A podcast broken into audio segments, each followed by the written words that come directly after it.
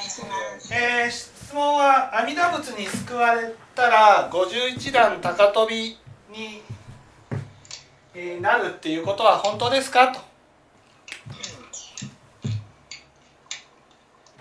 だから極楽浄土に正門がいるのは不思議って言われるから、その不思議と言われる根拠？それはまた後からでいいですか？あはいはい。はい、えー51段高飛びというのは本当ですか？と。はい。これは親鸞上人がそういうふうにおっしゃっておられるんですね。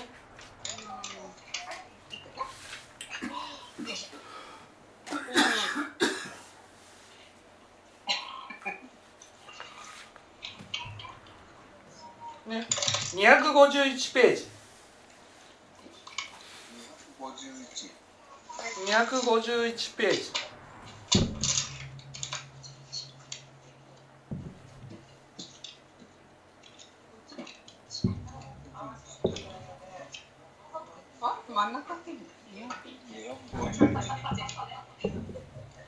ここにですね一番下に下の左に56億7000万ああ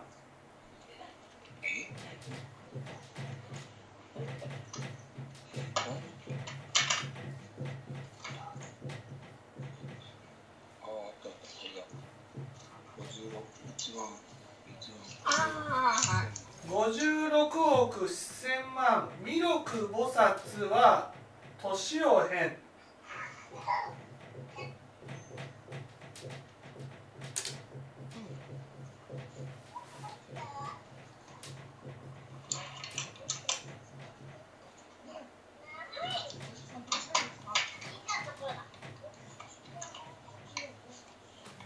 誠の信心うる人は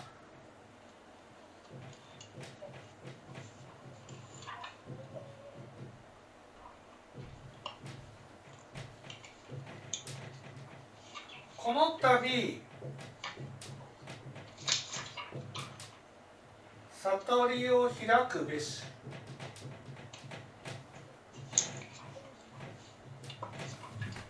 ね。こういうふうにおっしゃっておられる。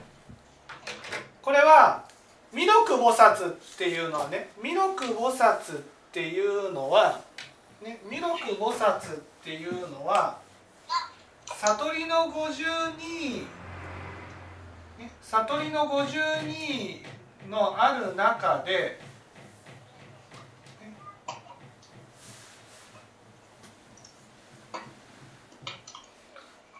51段目の悟りを開いている方がこれが弥勒菩薩という人なんです。で親鸞上人は親鸞上人は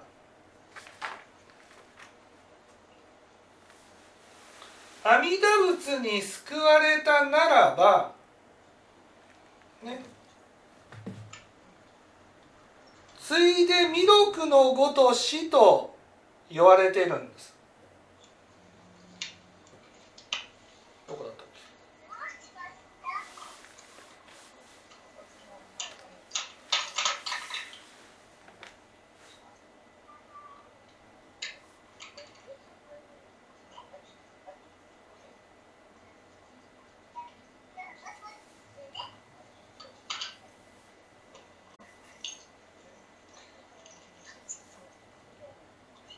まあ、ちょっと場所は忘れてしまったけど、えー、50ね。だからその弥勒菩薩はこの一段の悟りを開くまでにあと56億7,000万年かかる、ね、かかる。だけど阿弥陀仏に救われた人はこの51段の悟りを開いた弥勒菩薩とね等しくなるっていうことなんです。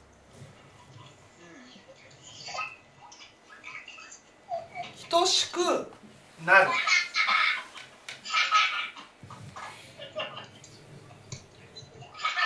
だから51段高飛びするんだと親鸞上人は教えられています。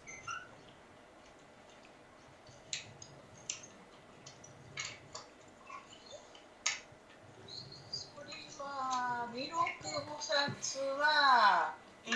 もうすでに51段にいる。51段にいる。いる。いる。ね51段目にいる。うねで阿弥陀仏に救われると弥勒菩薩と同じところまで行くんだと親鸞上人は教えられてるわけです。だから51段の悟りを開いている弥勒菩薩とねポーンと行ってしまうっていうことです。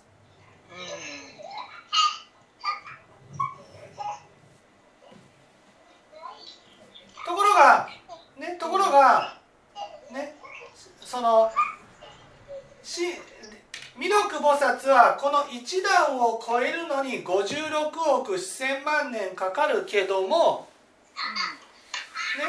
ね誠の信心を得た人はこの一段が、ねえーいわゆる死ぬと同時に得られるんだっていうことです。その考えはずっと親鸞上人は変わらず親鸞上人は変わらずっていうことです。でも極楽浄土には正門がいるという話をとそれはまた別な話になるわけ。極楽浄土にこれはこれは阿弥陀仏に救われるとうん阿弥陀仏の心をいただくんです。うね、阿弥陀仏の心をいただくっていうことは、ね、私の心と阿弥陀仏の心と私の心に2つあるっていうことになるんです。んうんね、いわゆる信心と心の見えますかねすいません。はい。信心と心の2つあるわけです。で信心はこれは阿弥陀仏なんですよ。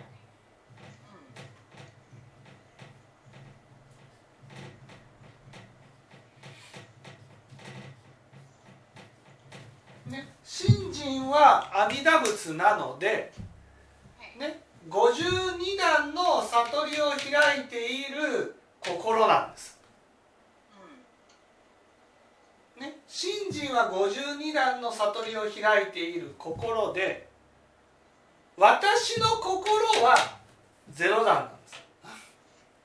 正正門なんですそう正門なんです。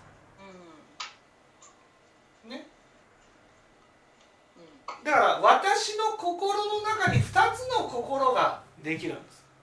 うん2つの心ができる。2つの心ができてこの阿弥陀仏の心が52段の悟りを開いているからうんだから阿弥陀仏の心をいただいた瞬間に51段の悟りを開いているのと同じなんだっていうことになるわけです。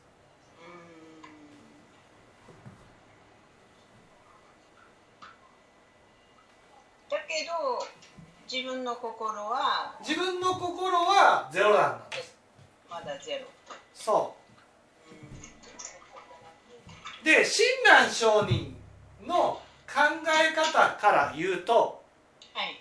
親鸞上人の考え方から言うと誠の信心うる人はこの度悟りを開くべしっていうふうになってるのではい。親鸞上人はじゃあどう考えておられたかというと、はい。ね、肉体がなくなると同時に私の心の方がなくなるとこういうふうに思っておられたんじゃないかなと。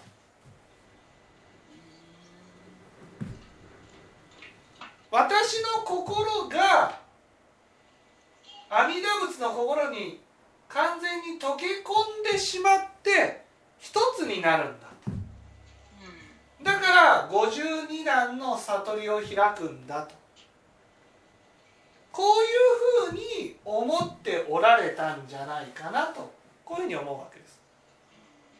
でもこれはもし本当だとしたら激痛が起きます。臨終に臨終に激痛が。だからこれは起きません。起きない。起きない。こんなことが本当に起きたらね発狂します。いきなりいきなり。いきなり私私がなくなるってことですから。うん。ね。いわゆる業も私の業も私の今までやってきたことも全部なくなるってことですからこの度悟りを開くべしっていうことはね2つある中の1つがなくなるってことですから私が死ぬってことなんですよ。そんなことで私の魂が死ぬってことですから。そんなことでできるわけないんですようんでも親鸞上人はそうなると。親鸞上人はそうなると思ってた、うん。ね、親鸞上人はいわゆる阿弥陀仏の世界があってうん。その世界に私の心が飛び込んで完全に私の心がねいわゆるうーんなんていうんですかね、えーカプセルねカプセルを水の中に入れたらカプセルが溶けていくじゃないですか。うん。そのそれと同じように私の心が完全に阿弥陀仏の海に溶け込んでなくなっちゃうっていうふうに思ってたっていうことです。うん。海の生き身にね海一味っていう。だから私の心が完全になくなってしまう。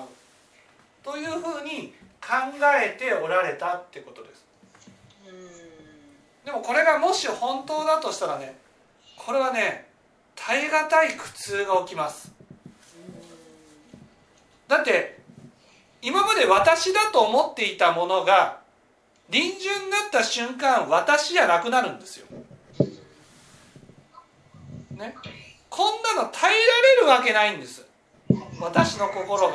親鸞上人が人間としての親鸞上人の考えだった、そう人間としての親鸞上人の考えだ。だからいわゆる信心は阿弥陀仏だからその私の方がなくなれば信心だけになるじゃないですか。うんうんうん。私がなくなれば信心だけになるのでだから私がどんな種をまいてきたとしてもこの私がなくなればうん信心だけになるからだから仏の悟りを開け開くことができるんだと。こういうふうに思っておられたってことです。ではないと。ではないないですよね。こういう考え方は持ちやすいです。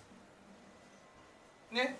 いわゆる親鸞上人はこの信心を持っておられたからね。信心から見たら私の心っていうのはもうすごく醜くすごく悪でこんなやつなくなればいいっていうふうに思ってたわけです。邪魔。そう邪魔だと。ね。邪魔だと思ってた。ねだからこの心が臨終とともに消えてなくなるんだと思ってたわけです。だから阿弥陀仏の信心と私の心があって、ね、肉体を失ったら阿弥陀仏の心だけが残って私の心がなくなると思ってたわけです。でもね親鸞上人自身が阿弥陀仏の極楽浄土には正門がいるって言ってるわけです。正門がいるっていうことはこの心がそのまま浄土に行くってことですよね。この心のままで浄土に行くってことなんです。なくなることはないんだ。だからこの度悟りを開くことなんてないんです。悟りを開くためにはこの心がなくならないといけないんですよ。だけど親鸞上人の書かれた教行新書からその矛盾が明らかになるんです。阿弥陀仏の極楽浄土には正門がいる。正門がいるっていうことはこの心ゼロ段の心のままで浄土に行くんだってことなんです。だから当然仏の悟りなんて開けないんです。肉体を失って浄土に行くだけでね仏の悟りなんて開けないんです。その仏のこの度悟りを開くっていうのは52段の。52段になるってことです。あこの旅っていうのは死んで、ね、肉体を失って浄土に行くだけで仏になれる。御陀同体の悟りを開ける。御陀同体の悟りを開くってことは信心と心がある中の心がなくなるってことなんです。なくならないと仏にはなれません。きっとみんなそう思って浄土真宗のお寺の教えはそうだ。いやみんなそんなふうには思ってないんですよ。おみんなよくわからないけど仏になれると思ってるんです。うんまあまあ死んだらね。よくわからないけどっていうのはこの心はなくならないまま仏の悟りを開けるんだと思ってるんです。まそんなわけないんですよ。この心は業だから種をまかなければ仏なんかになれないんです。死んで浄土に行くぐらいで仏にはなれないっていうことはねそのこの心がなくなって仏になるっていうことになるわけ。それは私たちのね人生の否定になるんですよなことあるわけないんですって。もしこんなことが本当だとしたらね誰も救われたくないです。だってこの心が私なんだから。お母さん聞いてます？この心が私なんです。ね？でも親鸞書にはねこの信心があまりにも尊いからこんな心なくなってしまえと思ってるわけ。なくなってしまってほしい。消えてなくなれと思ってるんです。だから親鸞上人はこの心がなくなって仏の悟りを開くんだ。そんな風にはならない。ならないよね。あの炭に火がついてね死んだ途端に真っ赤っかな火だけの炭になることはないだろうしね、そうない。うん。ないんです。ない。この信心の働きによって燃やして燃やして燃やして燃やして燃やして火になることはあってもうただ死ぬだけで炭がなくなって火だけになるなんてことはないんです。だからこの心がある限りこの度悟りは開かないんです。そこが正門がいるのが不思議って言ったのとそことが矛盾してるんです。合わないよね。そう。だから親鸞上人はこの心がなくなると思ってたわけです。なくなるというのはこの心が信心に取り込まれてうん。一つになるとこういうふうに思ってた。思っておられた。うん、正門いることが不思議で。いやいわいわゆる死んだら正門じゃなくなるってことなんです。うん。うんだってこの悟りを開くっていうことはねこの信心が悟りを開くわけじゃなくてねこの心が悟りを開かなくちゃいけないわけです、ね、心が悟りを開かなくちゃいけない。でもこの心が悟りを開くっていうことはね当然のごとくこの心自身が仏になるまでの種をまかなくちゃいけないんです。うん。ね。種をまかないで仏になることはない。ということは親鸞書にはこの心自体が信心に取り込まれてそして阿弥陀仏と同じ心になるんだとこういうふうに思っておられたってことでもしそれが本当だとしたら正門は浄土にいないわけですよ。うん。うんそうだよね。ね、だから親鸞聖人の書かれた教行新書から親鸞聖人のお言葉が否定されるってことなんです。うん。自分で自分の言葉を否定しちゃう。そう。だってこの度悟りは開かないんですこれがこの意味ってねこの度悟りを開くっていうことは信心だけになるってことなんですよ。うん。私という心がなくなって信心だけになるってことなんです。ね、だけど診断会でも聞いたようにね炭に火がつくんだよと。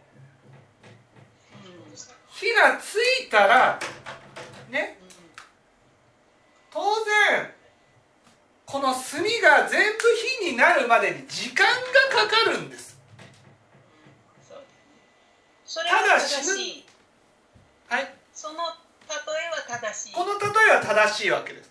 うんうんそうだよね。だから炭に火がつくからだからこの私の心で修行が始まるんですうんうんうんそうだね、この心に仏になるような種をまいていかなくちゃいけないわけ。だから当然のことなくものすごい時間かかるんです。この心が、ね、この56 6億7000万年かかるかどうかわからないけどね。この心がたとえ信心があったとしても仏という境地まで到達するためには、ね、それなりの時間がかかるわけですよ。何章にもわたった。だから死ぬだけで悟りを開くことはないんです。ない。だからたとえね阿弥陀仏に救われたら51段高飛びするって言ってもそれは信心があるから高飛びしてるだけであってその実際はもうゼロ段なんです。うん。このゼロ段から51段までの修行があるんです。実際に。やっていかなくちゃいけないわけですよ。それを。だから浄土真宗の人たちはねこの修行ななくて死ぬだけでいけると。そんなことねもしあったら発狂しますよ死ぬだけで私がなくなるんですから。私がなくなるってことはものすごい苦しみですから。だって私たちは私っていつも実感しながら生きてるんですよ。それが死ぬだけで私がきれいさっぱりなくなるってことなんですから。そうだよね。無我の境地になるまでの修行をほったらかして無我になると言ってるようなもんだからね。そうなことはできません。だから阿弥陀仏に救われた人はねもうゼロ段から一生懸命修行していくんです。で根性どれだけ上がれるか分からないけどやっていく、ね、その修行を抜きに仏の悟りを開くことはできない。仏になることはできないそうだねだからそういう意味でね51段なんか高飛びなんかししてないんです。阿弥陀仏に救われても。ゼロ段はゼロ段のままなんです。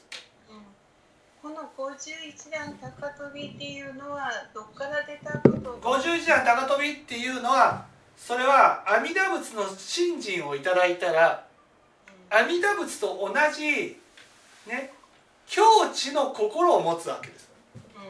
うだからそういう意味でもう52段と言ってもいいわけです。でも52段っていうともうそれは仏だから仏とはねもう段違いに違うので1段下げて弥勒菩薩と一緒だっていうふうにしてるわけです。うん。だから仏の境地を得てるのでね。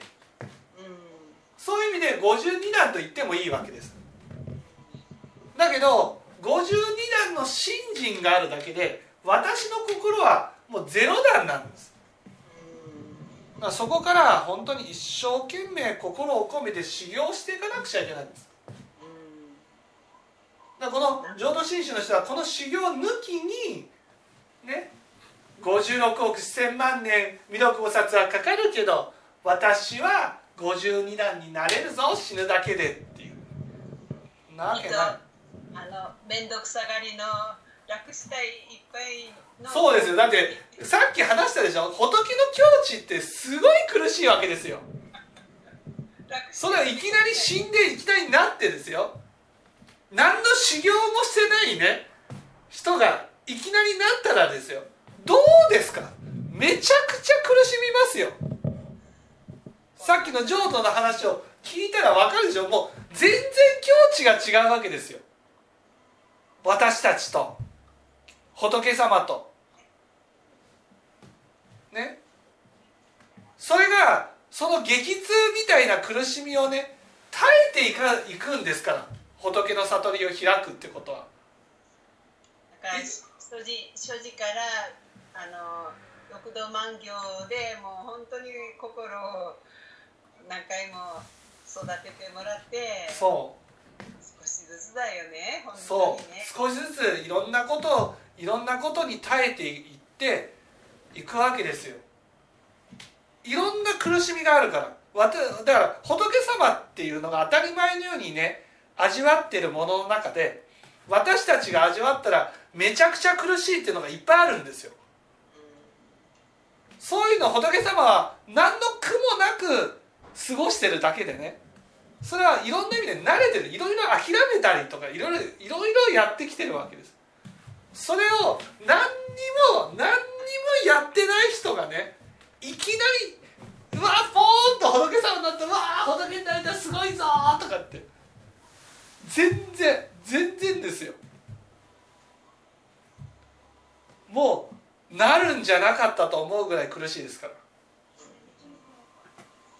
修行のやり直しを。そうだから修行そこまでの修行をやった人じゃなければそれがああ幸せだなって思わないわけ。思えない思えない。そうでしょ？どうですか？その道美さんがもうね今だんだんと農家をこう離れていく執着を離れていくっていう苦しみをねこう苦しみを味わいながらそれをね取り除いて楽になったっていう。それがねいきなりですよ。死ぬだけでねいきなり農家を失うような、ね、執着がバーッと取られたらどうです？どうです？正気を保っておれます？徐々に徐々に徐々に時間かけているからまだいいけどいきなりだったら本当に。でしょ？考えないことになるね。えらいことになるでしょ？徐々に徐々に仕方ないな仕方ないなって思って楽になっていったんであっていきなり剥ぎ取られて「仏です」みたいな感じになったらですよ。やっぱり死ぬっていうのも突然死ってそんな感じかね。うんそれはもう耐えられません。だからいろんな苦しみをいろいろ諦めたりね乗り越えていったいって初めて仏様の境地に近づいていくんであってね。そういうものを乗り越えた経験もない人がいきなり仏になったらねいきなり私たちが味わう苦しみのね何千倍の苦しみを味わうってことですからそれは耐えられません。それぐらい私たちと仏様って境地が違うんですよ。それをいきなり死ぬだけで仏様になってその境地を味わったとしても仏様が味わうような幸せは味わえないんです。私たちが仏様を見て全然幸せだと思いません本当の仏様を見たら。うわめちゃくちゃ幸せなんて思わないもん。大変だなっていう。それをただ死ぬだけでね死ぬただ肉体を失うだけでなれるっていうことはそれはね全然楽にはなりません。いろいろ経験して苦しい思いをしていろいろ執着を断ったり諦めたりっていうことを一つ一つ乗り越えていって初めてああ仏様に近づいているなっていうのを感じるんであって。さっきの浄土の、ね、蓮華像世界の話を聞いてもね羨ましいとかあんな世界に早く行きたいとかってお母さん思います？思わないでしょ？そんなに苦しいんですかってなるわけじゃない。そんなに苦しいわけですよ。それをしぶしぶ諦めたりしてね苦しみ苦しいの仕方ないなっていうふうになってねそれで仏様なわけです本当に仕方ないな仕方ないなでうんあのそのその時の気持ちを収めていくしかないんだもんねそうそういうの一つ一つ経験して一つ一つ乗り越えてでちょっとずつ仏に近づいていくわけです。ね、私自身もそうやってねちょっとずつちょっとずつ近づいていってね。そして自分の心が変わっていったなっていうのを感じるわけで。ああ確かに仏にこう近づいているなっていうふうに感じる。いろんな意味でああ今まで味わったことのないような苦しみをこう一つ一つ乗り越えていくわけですよ。ね、だからそんなね早く仏になりたいなんて思わない。ゆっくりでいい。ゆっくり。でゆっくりで。耐えられるようになってくそう耐えそう耐え耐えもうこうこの苦しい苦しいって思う。これをねそれを楽になりたいって思うだけでもねやっぱりあるわけですから。それをいやもう楽になんかならない。ね。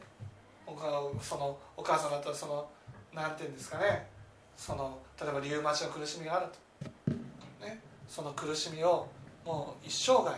いやずっとこれからね生まれ変わっても生まれ変わってもずっと味わうような苦しみを仏様は当たり前のように味わってるってことなんです。五体満足でもそれに耐えてくれるからねそれを気持ちよくねいいですよ苦しいのは当たり前ですからって言ってるからね。だからね私たちから見たらねこんなに苦しいのにこの気持ち分かるの？仏様だけですよ。分かるって。分かるよ。一緒に苦しんできたから。それで私たちは救われるわけですよ心が。もし仏様がね「私の苦しみ分かるの?」って「いや分かんないね。だって味わいたくもないし。どうです？そんな仏様だったら。お母さん。どっか行って。どっか行ってたんでしょ？一緒に苦しんできたからこそね。ああこんな仏様ならついていきたいって思うわけで。実際に仏様になるってことはその苦しみを味わい続けるってことだしね。味わうことからもう楽になれないっていうことをもう知ってるってことなんです。もう楽になれない。ずっと味わい続ける。諦めてるんです。もうこの苦しみから離れることなんてないんだってことを諦めてるんです。そんなのねいきなり死ぬだけでバーンって諦めなさいなんてできるかってことです。諦められない。そう何度も味わって何度も切りたいと思っていや切れないなってことを何度も経験して一つ一つ乗り越えていって初めてなれるものなんです。それなりの時間がかかるわけですよ。それだけ時間をかけなければ仏になるという苦しみに耐えられないんです。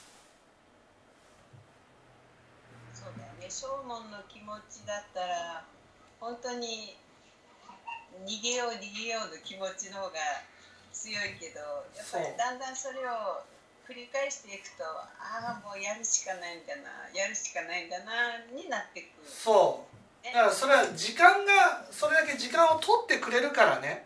うん。だからそその仏の境地まで時間をかけてでも到達していくわけです、ね、それをいきなり臨終死ぬだけでこの度悟りを開いちゃったらですよ。そんな経験時間もなくていきなり52段の苦しみがボーンとくるわけですから。まあみんな苦しみが来ると思ってないもんね。そもう極楽だと思ってるからね。う極楽だと思ってるから。違うものすごい苦しみ、ね、普通の人だったら耐えられない苦しみをいっぱい味わうんですから。仏様ってそれを苦しみだと思わなくなっただけなんです。じいろいろ経験して乗り越えて苦じゃなくなっただけなんです。そうね。鍛えられたんですよ。仏様は鍛えられた苦しみをに鍛えて鍛えて慣れただけなんです。ああこれも修行だなとかね。そう だねだからもう楽になることなんてないんだっていうことを時間をかけてね本当に理解した方が仏様なので当然それだけの時間をかけることは必要だしね。そうしないとね私の心がそれに耐えられない。その苦しみに。ね。経験していけば誰でも耐えられるようになる。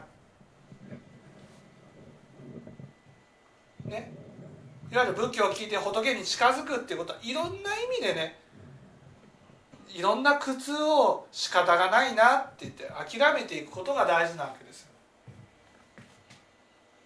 そうでしょお母さん。あのはい。はいやっぱりうん所持まで所持のうん不退転の悟りっていうのはすごく助かるよね。落ちないで済むっていうああそうですね。うん。それがなかったら多分すぐ逃げちゃう自分まあ逃げちゃう。だからそれはうん所持っていうのは信心があるから所持になるわけでね。逃げない。逃げ逃げないけども逃げないっていうことはずっと苦しみを味わい続けるってことですから。うんであ自分の中で苦しいと思うのは逃げる心があるからであってね。楽になりたいって思う心があるからであってもう楽にならなくてもいいかって思ったらね苦しくないんです。まあ逃げ逃げたら自分は変われないなと思うから、うん。この逃げないで済ませて引っ張っててくれるっていう力を感じると本当にありがたいなと。そう。でもそこから逃げれない逃げたくても逃げれないから仕方がないかって時間をかけてね一つ一つ悟っていくんです。うん、そうだね。本当に悟っていくって感じだね。ただお母さんだったらこう思い通りにならないな。とそう時間かけて思い通りにならないんだな。仕方ないな。っていうふうになってね。初めて苦しみがなくなるわけです。それをいきなりさね思い通りにならないことだけがボーンと52段になって起きてね。はいあなたこれを仕方ないと今すぐ思えっていう。こんなことね思えられないわけで。やっぱりそういう経験を積んでいかなければ仏にはなれないんです。それだけね経験を積んで時間をかけてくれるからこそねどんなに高い境地でも上り詰めることができるんですよ。一つ一つ。だからこの親鸞上人の言葉は親鸞上人自身がね自分の心がなくなるなくなってほしいっていう偽情を持ってたからそう思ってしまったんです。この心をこの心がなくなって仏になるわけじゃなくてこの心をねなんとか育て上げて仏にするんですから。途方もないほどの時間がかかるのは当然なんです。だからその辺の発想の違いってことですね。